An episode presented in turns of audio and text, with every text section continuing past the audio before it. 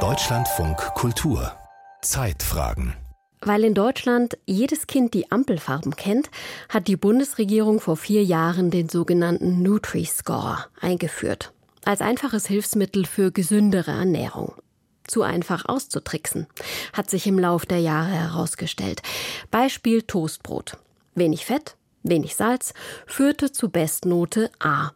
Bis Anfang des Jahres. Catalina Schröder hat eingekauft und herausgefunden, dass der neue Nutri-Score auch nicht alle zufriedenstellt.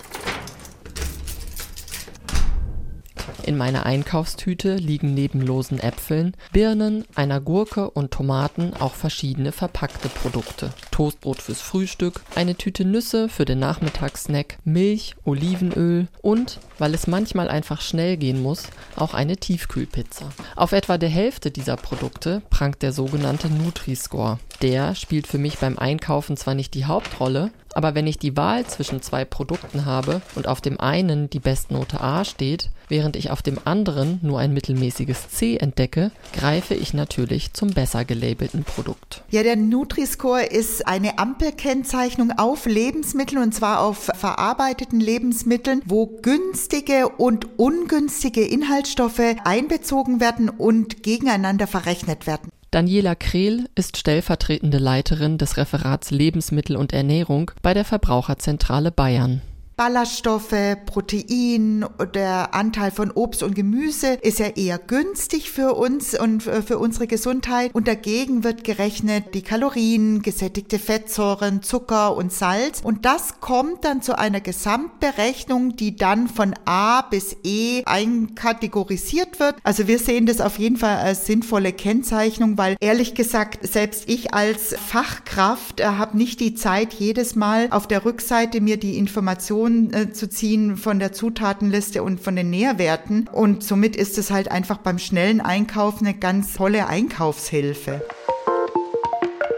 Man weiß auch, dass äh, Menschen, die sehr viele Lebensmittel verzehren, die eher D und E tragen, ein höheres Krebsrisiko haben. Also es lohnt sich schon auch hinzugucken.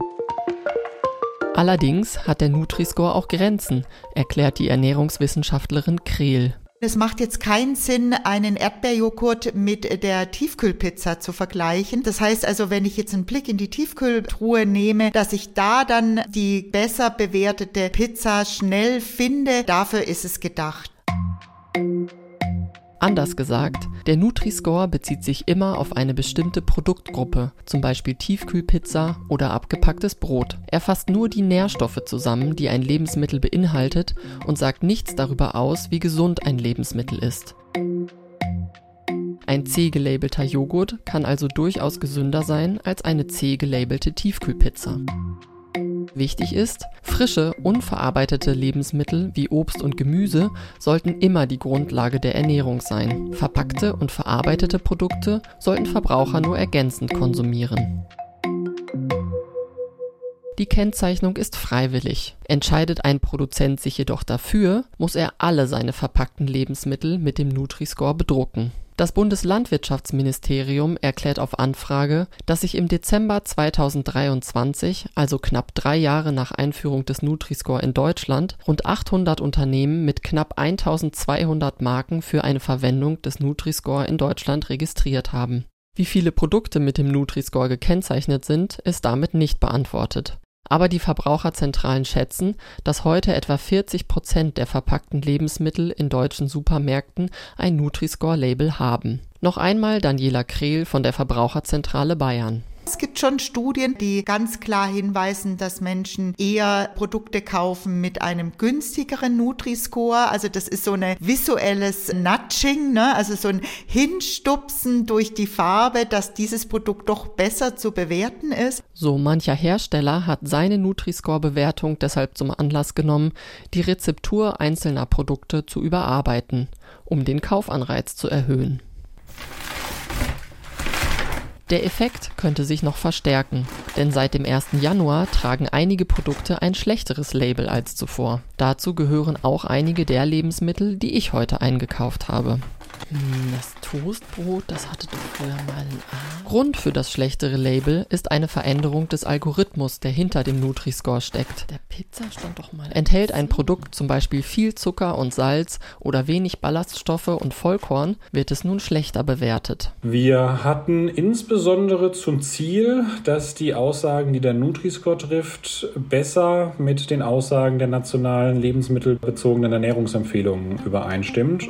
Benedikt Merz ist Ernährungswissenschaftler und arbeitet am Max-Rubner-Institut, dem Bundesforschungsinstitut für Ernährung und Lebensmittel. Er gehört zu einem internationalen wissenschaftlichen Gremium, das den Nutri-Score weiterentwickelt. Benedikt Merz und die anderen Wissenschaftler entscheiden zum Beispiel, wie hoch müssen Ballaststoffgehalt und Vollkornanteil eines Brotes sein, damit es ein B bekommt, und wie viel Salz und Zucker darf so ein Brot enthalten.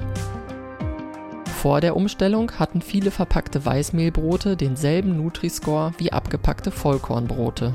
Also da konnten sie anhand dieser Nutri-Score-Bewertung überhaupt nicht unterscheiden, was ist denn jetzt für mich die ernährungsphysiologisch bessere Wahl. Und das konnten wir in der Art und Weise überarbeiten, dass wir jetzt wirklich nur noch die Vollkornbrote größtenteils in A haben, die Weißmehlbrote in B auch die Fertigpizza und die Vollmilch in meiner Einkaufstüte schneiden heute schlechter ab als noch vor dem Jahreswechsel. Die Pizza rutscht von C auf D, die Milch von B auf C. Andere Produkte sind nun besser gelabelt. Dazu gehören unter anderem die mit ungesättigten Fettsäuren wie Nüsse und Olivenöl.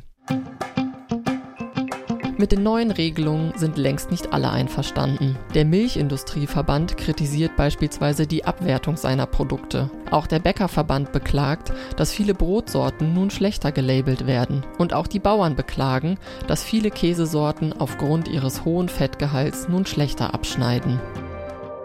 Weiter Rede und Verbesserungsbedarf beim Nutri-Score also.